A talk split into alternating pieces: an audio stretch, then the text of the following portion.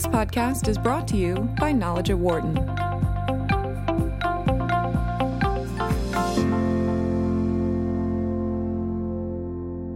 Apple unveiled three new iPhones for this year's editions, the 8, the 8S, and the X, which is the high-end version that has facial recognition programming in it. But from the business side, this was an important period for Apple as they try and do away with some recent sales declines. They would also like to see if they can start eating into the market share, the global share, that Android has accumulated. David Hsu joins us here in studio. He's a professor of management here at the Wharton School, as well as the Entrepreneurship and Innovation Area Coordinator. And joining us on the phone is Loizos Heracleous, who is a chair in strategy and organization at the Warwick Business School. He's also associate fellow of the Green Templeton College and the Saïd Business School at Oxford University in England. David, great to have you with us. Thanks, Dan. Thank you. Great to have you here. Loizos, thank you very much for your time today. Thank you, Dan. Thank you. Just give us your opinion, David, first on the overall event, because I think a lot of people were... I don't know if they were necessarily expecting three phones right out of the gate, but it goes to the play, I think, to a degree of what Apple's been going through with some of these sales declines. Yeah, I think that's right. There's a huge amount of anticipation ahead of this event. And given the market capitalization of Apple and the reliance of Apple, 2/3 of their revenues come from iPhone. And as you mentioned, some declines in global market share, down to around 15% of the global market share. And so lots of interest in yesterday's event and lots of anticipation associated with the likely demand for this suite of three new iPhones. Loizos? Yes. I think people were expecting some surprise from Apple, given that it's their 10-year anniversary of the iPhone, also given critiques over the last few years that Apple didn't really come up with any groundbreaking new product. To be fair, even though it's not a groundbreaking new product, I think a lot of the functions will make a big difference to the user experience. What are the most intriguing pieces from some of the things that they have added to the iPhones? I think the face recognition seemed, even though there was a small hitch at the demonstration, unfortunately, I think the face recognition will be very useful because they can build a lot of subsequent services on that.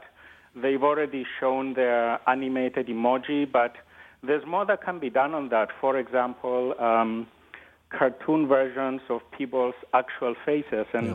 I wouldn't be surprised if they come up with something like that pretty soon. But it opens up the possibilities for more kinds of services. The other parts have been there before. For example, the wraparound glass. People are familiar with that. And we really need to see how the experience is in practice. When people actually use the iPhone X, will the absence of the home button, for example, make a lot of difference to people? Are people too used to the home button? Will they find it weird? We just have to wait and see, but it looked smooth enough at the demonstration. Also, I would think the ability of the phones to be able to charge remotely, basically, instead of having to have a cord necessarily attached to them. I mean, part of this is just making the convenience of the device more acceptable for the consumer moving forward with some of the things that other companies have done, David. Yeah, I agree. This vision of the wireless future, to the point of, there's some elements of evolution and revolution, I think, associated with the iPhone X. And I think the technology that most excites me, I think the wireless charging is great, and that participation in the Qi consortium, as opposed to the usual Apple strategy of building something proprietary, I'm glad to see them at least participate in a more industry-wide consortium on the wireless charging. And explain what that is for people that don't understand.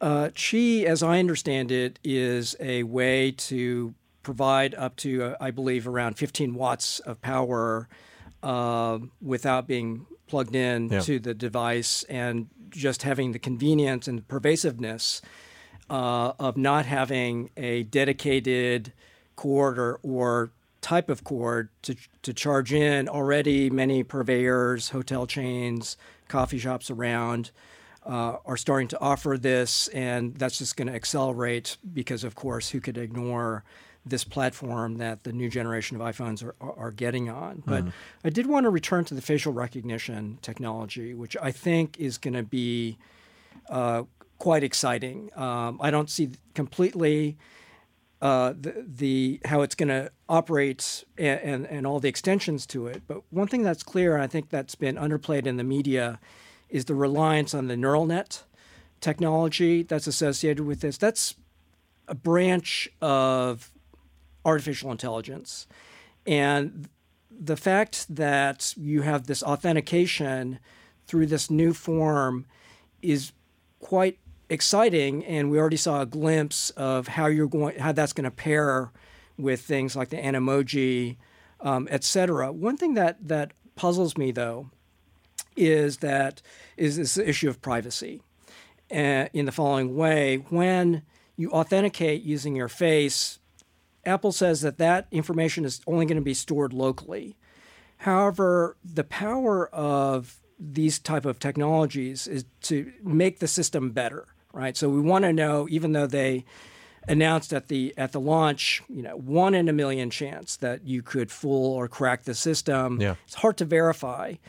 The problem, though, is that when you store the information locally, you can only push the software in these updates, and that feedback loop to Apple in terms of when the system goes wrong or is unable to authenticate successfully, that loop is broken. And I wanted to make this analogy to a different platform. That's the Google Photos platform. Okay. Now, what's interesting there is you label the technology, or you label the photos, and the system learns. So this neural net technology is based on a training database. So I know that regardless of whether you're using glasses, growing a beard, et cetera, there's got to be some predictive algorithm that says, okay, Dan, it's Dan's phone. And Dan is trying to unlock. And that system is made better the more input or data points that you have. Sure, now, to the extent that the data that they're capturing is just going to be stored on the phone, it's going to be hard for Apple to get back that feedback loop, much like Google Photos gets better the more photos that you upload. That's why they've made it free. They want you to label your data so they can predict this photo that you've just uploaded to our server, it's got these people involved in it. And that prediction is going to get better over time. And so it's not quite apparent to me yet how this new facial recognition technology, that of course unlocking is just the first step. You can easily see movement towards gaming, banking, all the other type of things that are associated with that. And that's actually, from a technological perspective, I think one of the big announcements that Apple made. And Loizos, obviously that's an area where a lot of companies in the tech sector want to go. They want to, delve into virtual reality. They want to make that a component of pretty much everything they do. And it's just, depending on the company you're dealing with, how you kind of work within that framework. Yes, there's always a dance between companies wanting more and more information from us, and now our biometrics and our faces. And there's always a tension between the information we're willing to give and the information that the companies want. But there's no doubt that the industry is going that way, and a lot of new offerings will be enabled by this technology. I think the advantage that Apple has that in a way goes against the recipe of Silicon Valley is to have a whole ecosystem of hardware and software and services, whereas many other companies will specialize. And Apple claims that enables them to offer more seamless services. And I think it's a valid claim. And I think other companies that are trying to offer these sort of services, virtual reality, artificial intelligence, they will be probably at a slight disadvantage because they have not already have a basis of high-level knowledge on those things, unless they do some targeted acquisitions and unless they manage to integrate those acquisitions effectively. But Apple is already halfway there, and that's I think, the competitive advantage that Apple has in this respect. Let me ask you, David, something that Loizos said before. He said that, you know, while this wasn't necessarily a groundbreaking event, does Apple need to have a groundbreaking event, in your opinion? I think that the trajectory they're on, clearly there's a lot of stickiness for the reasons that Laszlo just mentioned, which is there's a lot of complementarity in their ecosystem. And once you've entered that ecosystem, they come at you with hardware, software integration, services. It's very easy to live in that ecosystem. And so you don't see as much of the switching behavior. One of the things that has been discussed in the press is the price point, right? Sure, yeah. $1,000. Yeah. That's pretty eye-popping. Yep. Particularly in the context, they just released the median household incomes of the United States. It turns out to be around $59,000 this year. And so $1,000, obviously that's premium pricing, that's consistent with the brand, that's with the whole play that Apple has in this context. But this in the face of very capable, lower-cost Chinese manufacturers of these handsets. Of course, that's a different ecosystem. And of course, you've got the Android ecosystem as well. And so I do think that it is important. I think that the incremental approach is fine and to be expected given just how fundamental this platform is. But you could also see the need for the kind of the higher road, smaller revolutionary plays like the facial recognition, maybe some of the wireless charging, et cetera, because the expectations of the stakeholders and the shareholders, that's, you know, running ahead of what's being announced today. They're looking, you know, far into the future. And so in one sense, it is important to not disrupt the trajectory they're on. But on the other hand, this, you know, where the battle's going to be fought and won in 1 year, 5 years, 10 years, that's also where Apple has to play as well in their R&D efforts. Your thoughts on the release of the Apple iPhones, also the iWatch, the Apple Watch, at 844-WHARTON, 844-942-7866. Or if you can't get to your phone, you can send us a comment via Twitter, either at BizRadio111 or my Twitter account, which is at DanLoney21. Loizos, I don't know if you had the chance to really delve into the Apple Watch, but I wanted to touch on that for a second because it's been a device now in the couple of years that it has been out that it seemingly hasn't gotten the traction I think that a lot of people at Apple probably expected it to. I have friends that have Apple Watches, and I'm like, okay, so you're gonna touch the icons, which are so small. You're probably hitting two icons at the same time. How are you gonna get messages? How are you gonna have all this communication? Yet they are still banking on Apple Watch being something that can be a really core component for them. Yeah, I think part of it is that not everyone has a watch or wants to wear a watch. Most people do all the functions they need to do on their mobile. But I think Apple is still trying in that they have the cellular connection and they have the health applications. They spend quite a bit of time talking about heart, how the watch can help people with heart issues. Right. I think they are trying to make it an integral part of their ecosystem. It might take some time until the iWatch takes off, but very quickly on the relevant point you made earlier, does Apple need something groundbreaking?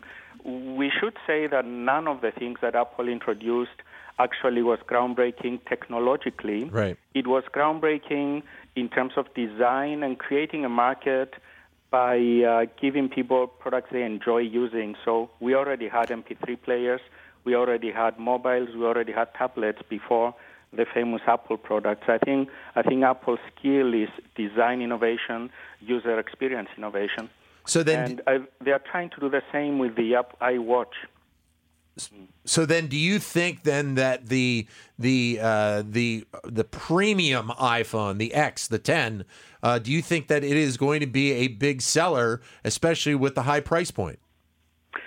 It will be in countries where the providers offer packages and subsidize. So people who already buy the $6.99 or $7.99, it's just a couple of Starbucks coffee is a month more as to what they'll pay to their provider. Now, in countries like India, it will be very difficult. That's why Apple is trying other avenues like collaborating with companies rather than directly with individuals. In India, there's not much subsidies by the providers.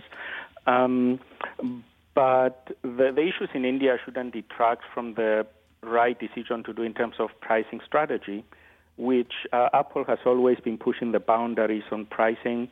It will charge what people can afford, but it will push that. So that's consistent with their traditional pricing strategy. Well, going off of that then, what is your expectation for Apple now moving forward with all of these pieces that they have brought forward? And the other factor is that there was a consideration just a couple of weeks ago that Apple may have to delay the release of these items because there was concern about, you know, issues of getting these products to market, getting them actually in production. It's a good problem to have so much demand that you have troubles fulfilling, but I'm sure they planned it well, and if there are some demand shortages, it will only increase the desirability of these items. David? Yeah, I think that the strategy seems to be among the upper tier of consumers trying to segment. And there's always a debate as to how many versions of a given iPad, iWatch, iPhone that you should have. And, you know, the analogy here is you go onto an airplane, and we know that airlines invest quite a bit into making the first class or business class quite luxurious. Yep. The question is how luxurious, at what price point, right? And so and moreover, those revenues are responsible for the lion's share of profits for these companies. I think the analogy holds true over there at Apple as well. Of course, they're in you can imagine a plane that's all kind of business class and then the upper tiers of that. And I think that's where the X comes in, or the 10, in that there are enough people who demand that.